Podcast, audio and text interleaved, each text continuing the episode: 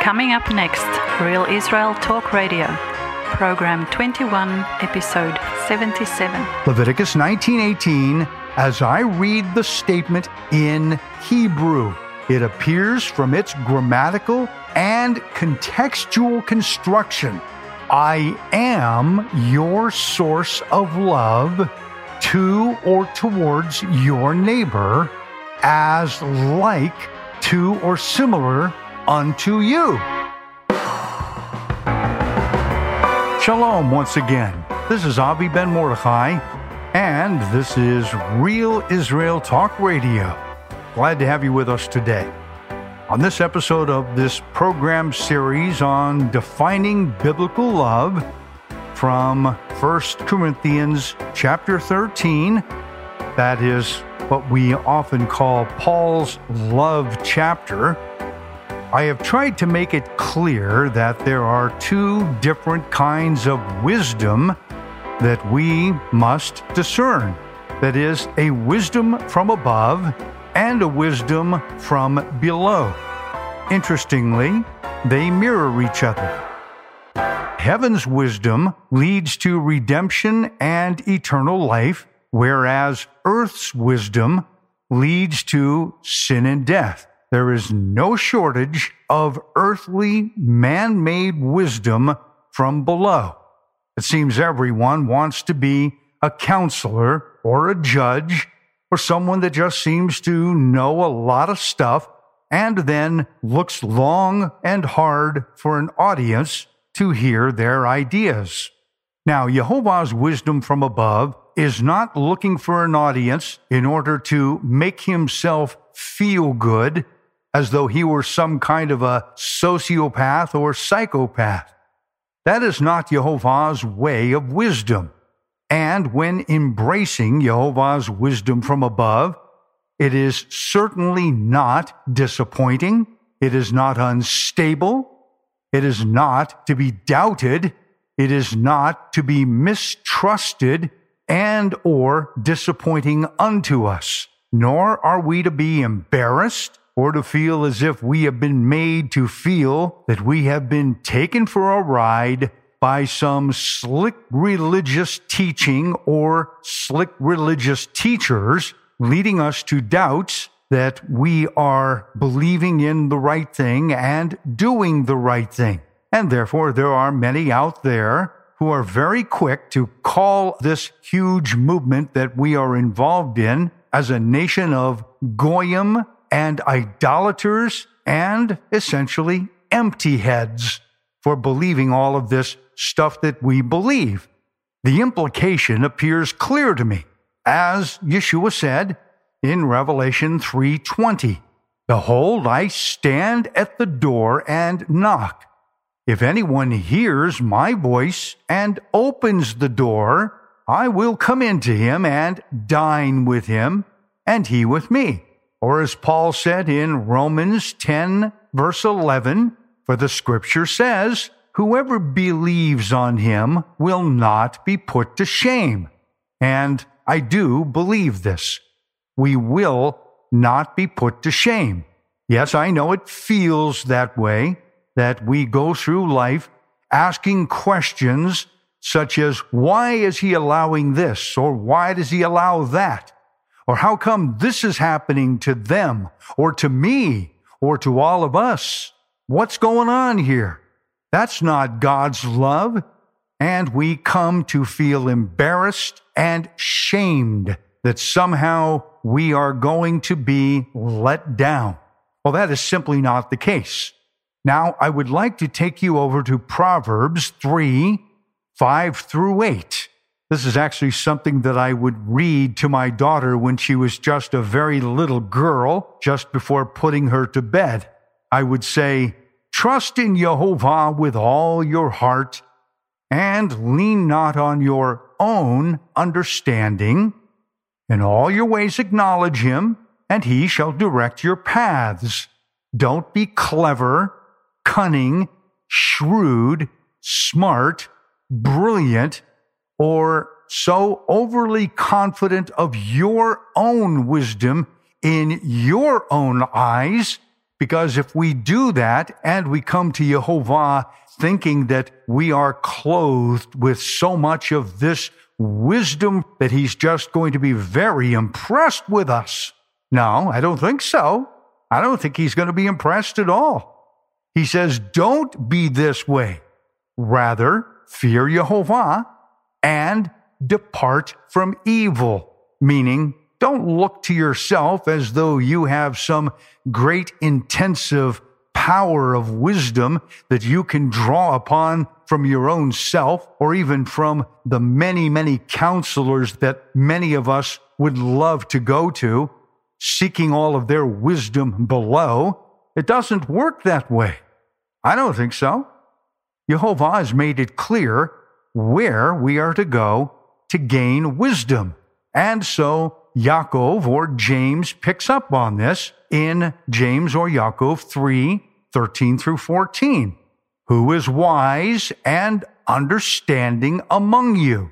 And the question then is answered let him show by good conduct or good actions that his works or his actions or his behaviors are done in the meekness of wisdom giving us the idea that wisdom from above is indeed meek and humble.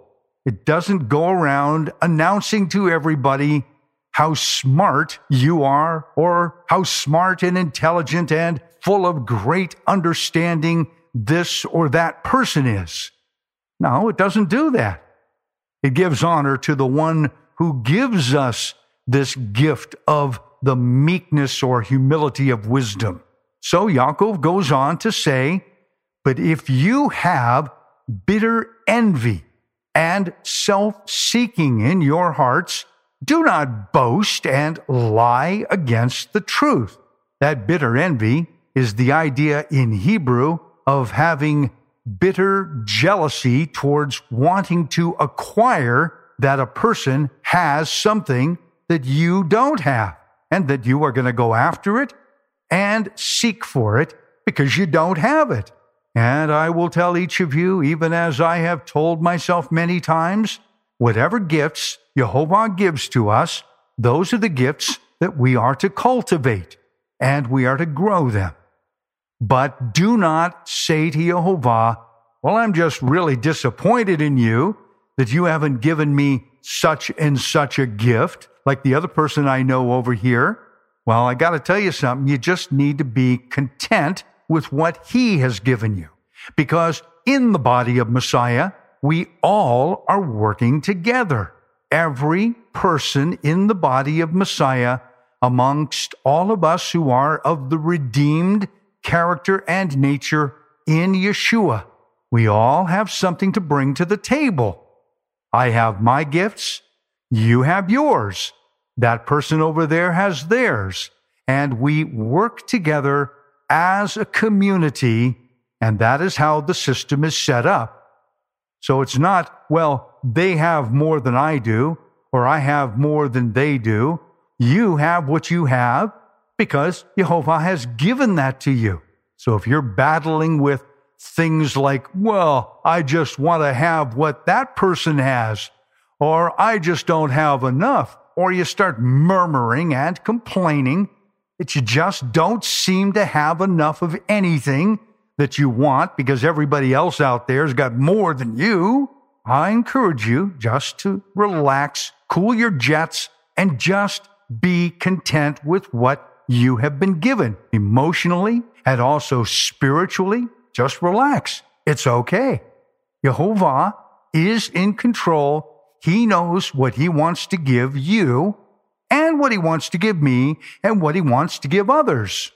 And so on this matter, we can understand Shaul or Paul when he said in Philippians 4 11 through 12, But I rejoiced in the Master Jehovah greatly that now at last your care for me has flourished again though you certainly did care, but you lacked opportunity. And then he goes on to say, But it's not that I speak in regards to need, for I have learned in whatever state I am to be content. he says, I know how to be abased, which is the idea of knowing how to be humble. And I know how to abound, which is the idea of living in prosperity. And in all things, I have learned both to be full and to be hungry, both to abound and to suffer need. And then he goes on to say, But I can do all things through Messiah who strengthens me. And I would understand this to mean that I can get through stuff in life with Messiah who strengthens me. And so, for any gifts that you have, I say, bring it to the table and use it for the unity and strength of the body of Messiah. Otherwise, you are seeking something that does not belong to you, and you are boasting that somehow you're going to be able to acquire it and even pay for it by money. This reminds me of a narrative story that is redacted for us in the book of Acts, chapter 8, verses 14 and following. Now, when the sent ones or the apostles who were at Jerusalem heard that Shomron or Samaria had received the word of God, they sent Kepha and Yochanan. Now read this in Acts 8 18. When Shimon or Simon saw the laying on of the apostles' hands, those who were sent to do this job, it says he offered them money. There's the acquiring idea for the English word envy, which is represented by the Hebrew term liknot, that is to acquire by buying something or paying for it because you want to consider yourself worthy of receiving that thing. So Shimon is trying to acquire that gift and he offers them some money, some silver. And he says in 819, Give me this power also, that anyone on whom I lay hands may receive the Ruach HaKodesh. And Kepha responds and says, Your money perish with you, because you thought that the gift of God could be purchased with money. You have neither part nor portion in this matter, for your heart is not right in the sight of Elohim or God. Repent therefore of your wickedness, if perhaps the thought of your heart may be forgiven you. For I see you are poisoned by bitterness and bound by iniquity. And this being said, it leads me to the narrative that is recorded for us in John 21, verses 20 through 22. This was after Yeshua's resurrection when he appears to all of his disciples and his students. Peter, Kepha, turns around and saw the disciple whom Yeshua loved following. This was the same one in uh, John 13 who had leaned on his breast at supper and said, Master, who was the one who betrays you? Well, Kepha, seeing this man, he inquires and he says, But Master, what about this man? And Yeshua's response was so to the point. He says, If I will that he remains until I come, what is that to you? Follow me. And that is the statement that I believe each of us should be paying attention to. Follow me. That's what Yeshua said. And so, Yaakov or James 1 5 through 8 reminds us of this idea. And he says in those words, If any of you lacks wisdom, presumably because you don't have wisdom and you're trying to figure out what to do in a particular matter, then the answer to you is let him or her ask of Elohim or God, who gives to all liberally he just gives it to you and without reproach. He doesn't look at you and say, Why are you bothering me about giving you wisdom? Shame on you. Stop bothering me. Leave me alone. I don't want to give you any wisdom. You're not worthy of it anyway. You see, that's the way we oftentimes think, but that's just not true. He wants to give to all of us the wisdom from above, and He is not going to give it to us with reproach and beat you up and bully you and say, just stop bothering me by asking for wisdom. Go figure it out. He doesn't do that. But then Yaakov goes on to say, but let him ask in trusting faith. That is, in making a faithful copy of what you're seeing in the commands and the teachings of Yeshua. Just walk in those teachings, and that wisdom will be given to you. For he says, and do this in faith or trust with no doubting, for he who doubts is like a wave of the sea driven and tossed by the wind. For let not that man suppose that he will receive anything from Jehovah, the Master, because he's a double minded man, unstable in all his ways. This idea here in James or Yaakov 1 5 through 8 is built on the Hebrew term bosh or busha, which is coming to us from Genesis chapter 2, verse 25, when Adam and Eve were uncovered, naked, and totally standing in front of Jehovah with their gifts of given wisdom, understanding, knowledge, insight, shrewdness, being cunning, being crafty. Yeah, they had all that same stuff that the serpent had. Go back and listen to the previous podcasts that I've done on this. They had the same stuff that he had, but their nakedness and their craftiness, both coming from the same Hebrew root, all of that was given by Jehovah unto them.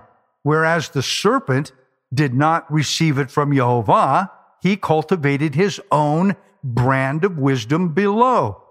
And that's the stuff that he peddles on every one of us who do not want, nor do we even consider going above and asking for Jehovah's wisdom. The serpent below has lots of takers, lots of people who will stand in line waiting for the wisdom that comes from him, which is a wisdom that is earthly, natural, and from the spirit world below. It is not Jehovah's wisdom that he's giving. It's his own stuff, and he's peddling it. And this is what Shaul or Paul says in Philippians 3 17 through 21. Brethren, join in following my example and note those who so walk as you have us for a pattern, or in Hebrew, a tavnit. That's like how the temple or tabernacle was built with that same kind of blueprint or pattern. And then he says, For many walk, of whom I have told you often, and now tell you, even weeping, they are enemies of the execution stake or the execution crucifixion tree of Messiah. They're enemies of that. That is, I think they are self seeking in their understanding of everything to build themselves up, to make themselves feel important in the eyes of others. And Shaul says in Philippians 3:19 that their end is destruction, whose God is their belly because they eat that stuff, and whose glory is in their shame. That is Paul's reference to this whole thing going back to Genesis 2:25 and Genesis 3:1 who set their mind on earthly things. That is the earthly wisdom from below not from above. Then he compares that and he says for our citizenship that is we come from heaven. That's what we've been born into. We have been born into the kingdom of heaven on the inner man, from which we also eagerly wait for the Savior, the Master Yeshua HaMashiach, who will transform our lowly body that it may be conformed to his glorious body because of the resurrection. And it's according to the working by which he is able even to subdue all things to himself. He was 100% correct in this because there are two redemptions and two repairs, so to speak. The first one is on the inner man, and we've already received that by faith. Now we're waiting for the second one, and that is the last day resurrection that's going to change our outside, and we are truly going to be born from above and enter into that new life, that new eternal life, just like a newborn baby. We're going to come into that new world and we are going to understand all these things that Jehovah has been trying to tell us. But he says, eye is not seen and ear is not heard. All these things that he has for those who accept him and believe him and who are called according to his purpose.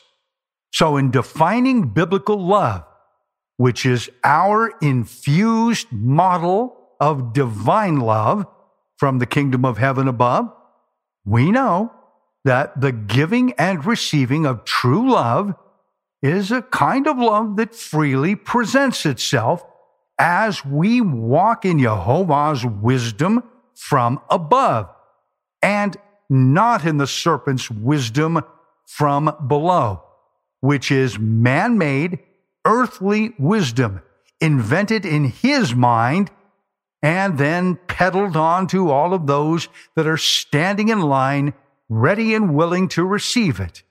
Because that stuff from below is never going to lead to the resurrection of the third day for us and eternal life. It's just not going to lead to that. So stop seeking after the wisdom from below. It's just a waste of time. Go for the wisdom from above. Now, the giving and receiving of love is, of course, expressed quite differently from person to person. To understand how the time honored rules of love work for the giving and receiving of love, it is important, I think, that we take a look at two aspects of this subject. The two aspects are a love only for yourself, and two, a love only for others. Now, a love for yourself is actually not a bad thing unless, and this is the operative word, unless it crosses over into what is known as narcissism, or to be a narcissist, a psychopath, or a sociopath. Now, I've heard a number of people throughout my years describe certain other people as a narcissist. And, uh, you know, it may in fact be true. I, I don't know. But what I do know, it is a very, very serious personality disorder this idea of being a narcissist. Narcissism is understood as a mental condition in which some people have a highly inflated sense of their own importance, a deep need for excessive attention and excessive admiration, and even a lack of empathy for others. They look at themselves in the mirror and they say, Wow, you're really something. Among psychologists and psychiatrists, and as it is described in what is called the DSM, which is the Manual of Disorders for psychologists and psychiatrists, this idea of narcissism is referred to as NPD, which is called Narcissistic Personality Disorder. Now, I would say that this disorder is one extreme on the scale of love for yourself because it really is all about a love only for yourself. Conversely, an extreme to narcissism would be that of what is called an empath. Now, I'm going to take a short break here, and we'll come back after the break. And I want to get into this next statement that Paul was talking about that true love does not, in fact, seek its own. Okay? Stay with us. This is Avi Ben Mordechai, and this is Real Israel Talk Radio. You're listening to Ancient Roads, Real Israel Talk Radio, Program 21, Episode 77. Welcome back to the podcast of Ancient Roads, Real Israel Talk Radio. Once again, here's your host, Avi Ben Mordechai. Okay, we're back, and thanks for joining us. This is Avi Ben Mordechai, and you're listening to Real Israel Talk Radio. So let's continue where we left off here before the break. We're getting into 1 Corinthians 13:5 and Shaul's statement that true love does not seek its own. Again, building on the principle that true biblical love is infused into us as a divine model from the kingdom of heaven. It is put into us, and then in receiving that, we turn it around and send it back out. To understand how the time honored rules of love work for the giving and receiving of love, it is important, I think, that we take a look at two aspects of this subject. The two aspects are as follows a love only for yourself, and two, a love only for others. Some people have a highly inflated sense of their own importance, a deep need for excessive attention and excessive admiration, and even a lack of empathy for others. This disorder is one extreme on the scale of love for yourself because it really is all about a love only for yourself.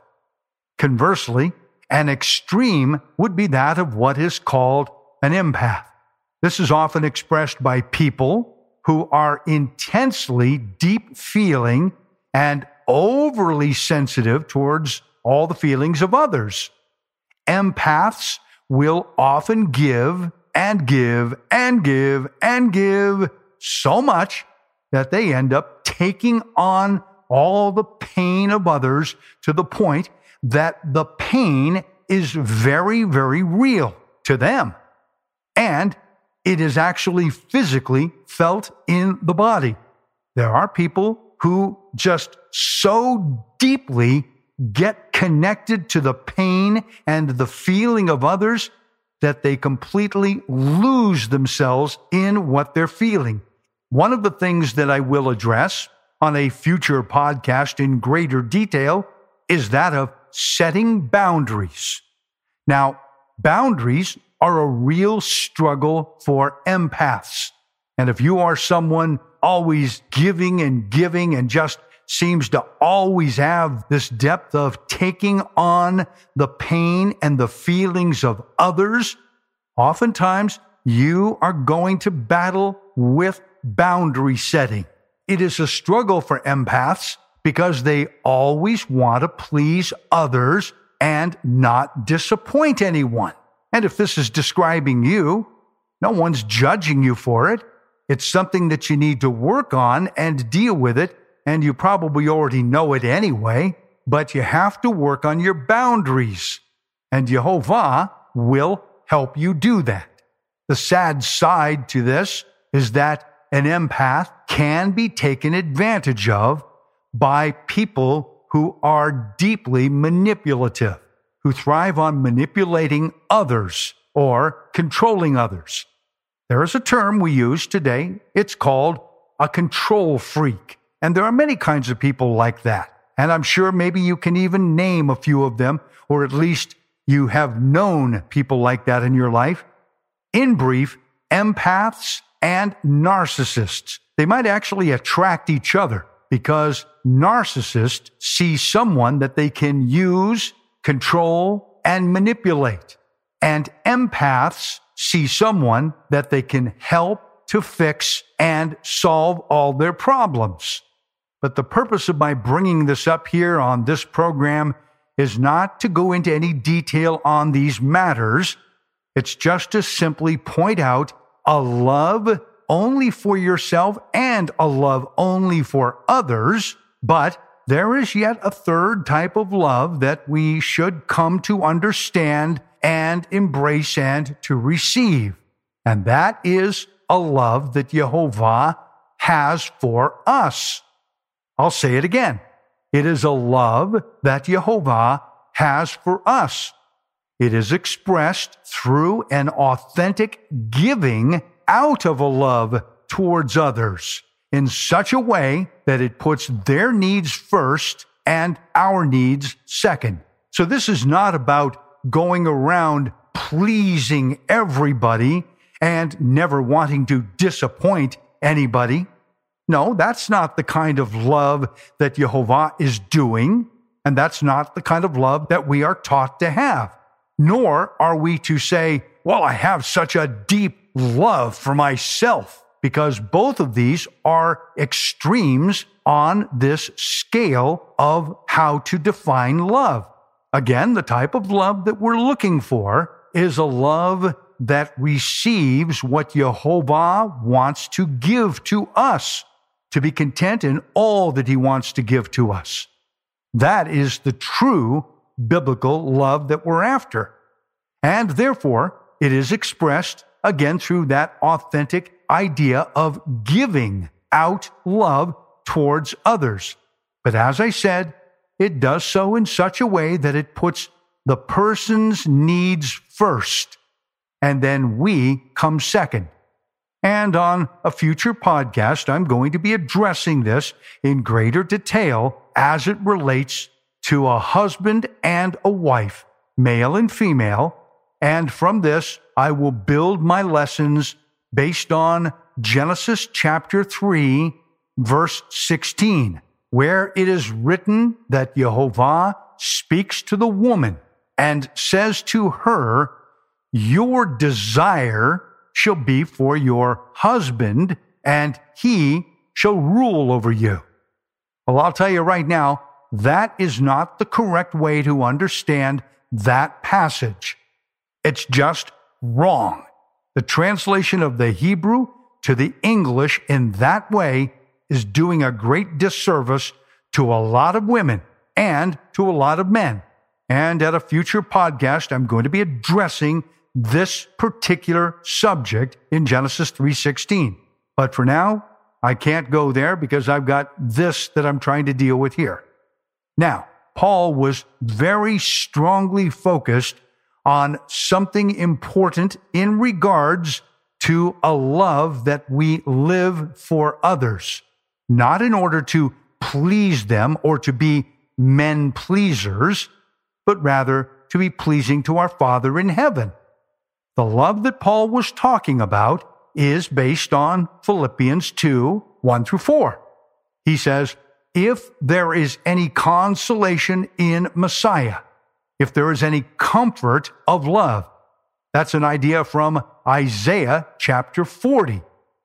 If there is any fellowship of the Spirit or fellowship of the Ruach, the unity of the Spirit, if there is any affection and mercy, he says, fulfill my joy by being like minded, having the same love, of one mind.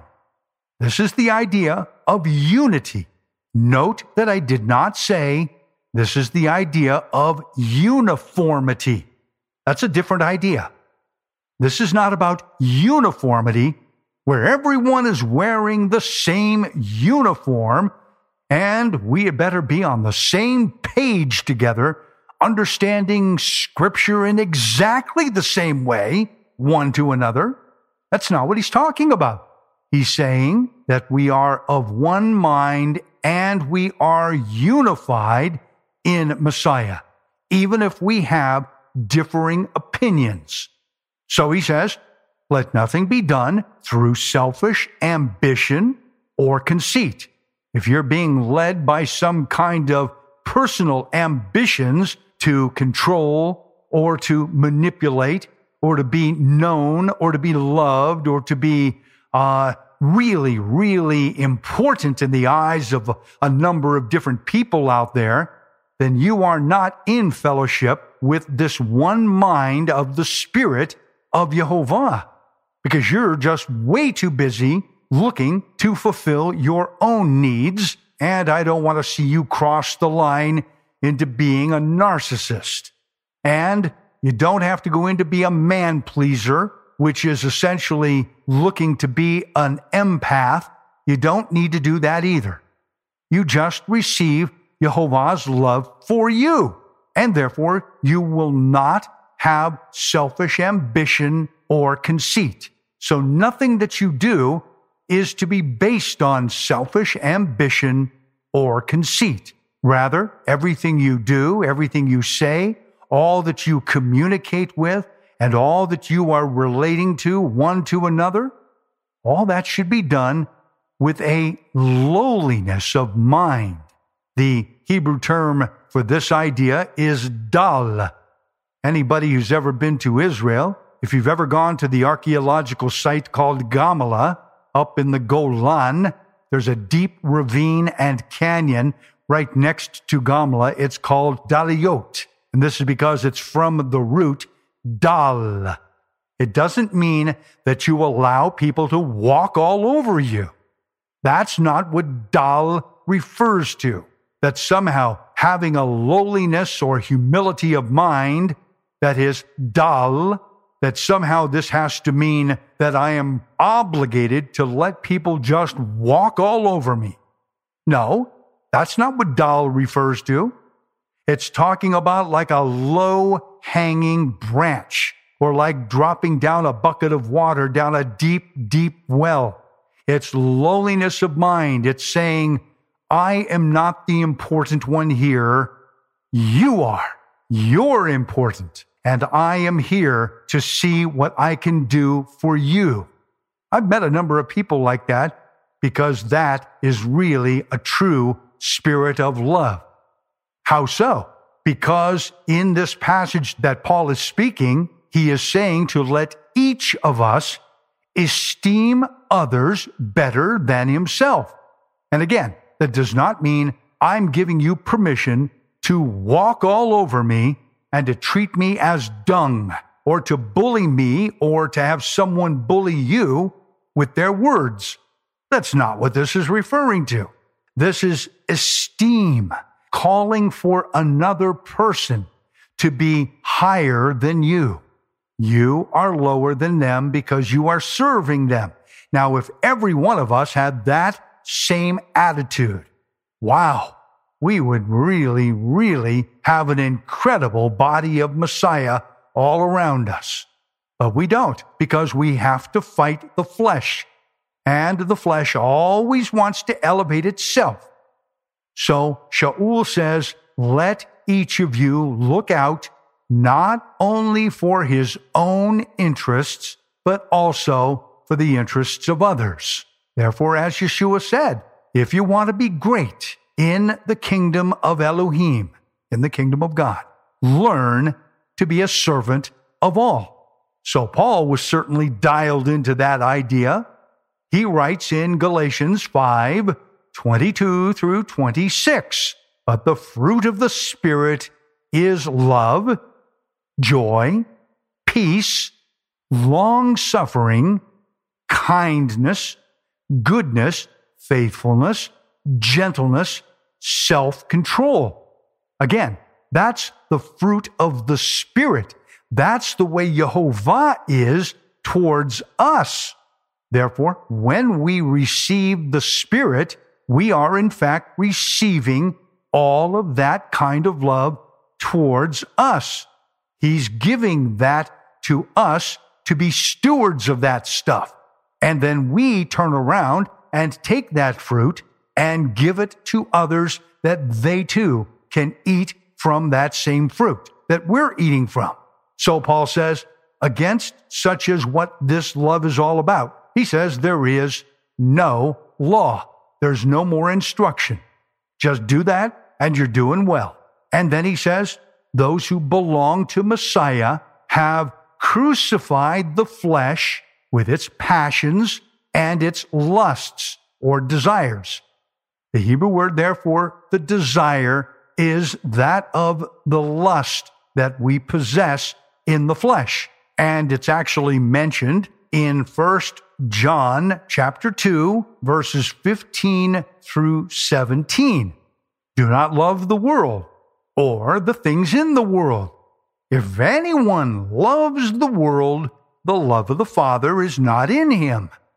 For all that is in the world, the lust of the flesh, that is, the desire of the flesh, which is the same idea that's mentioned in the book of Exodus when the Israelites were taking the quail, the meat that was given to them for food, and they were just lusting after that quail food in the wilderness. That's that idea of lust. So all that is in the world, the lust of your flesh, the lust of the eyes, and the pride of life, he says that that's not of the Father, but that's of the world. And the world is passing away. And all that lust that's connected to the world, it's just going to go bye bye. It will not exist anymore in the end of the days. So he says, He who does the will of Ha Elohim or the will of God abides forever, because his desire is to give you a part of himself, which is that of learning how to love. So all of these lessons are essentially a second floor construction that is built on the foundation of Leviticus or Vayikra 19 verse 18, which is exactly what Yeshua repeated in Matthew or Matityahu 22, 36 through 40. There is a brilliant scribe who comes to Yeshua. He snags him for a moment and he asks him a question. He says, Teacher, which is the greatest commandment in the law, the Torah? Yeshua responded to him, and here's what he says You shall love Jehovah your Elohim with all your heart, with all your soul, and with all your mind. This is the first and greatest commandment. And the second is like it.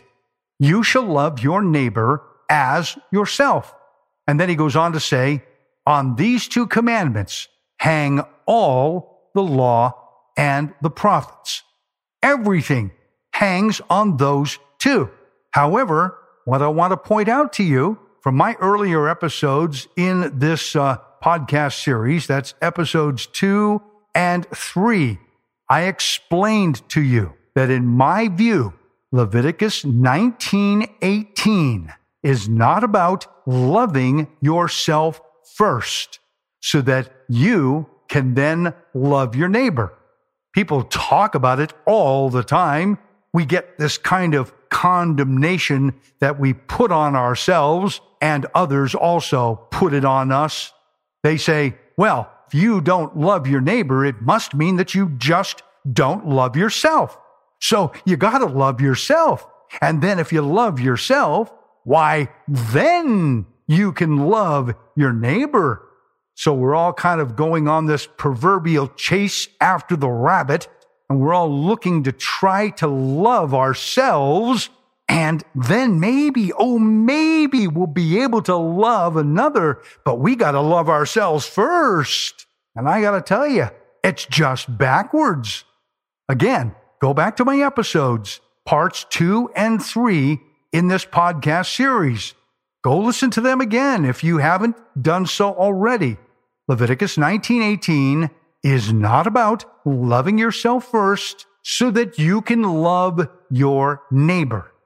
Rather, as I read the statement in Hebrew, Ve'ahavta l'ra'echa kamocha ani Yehovah.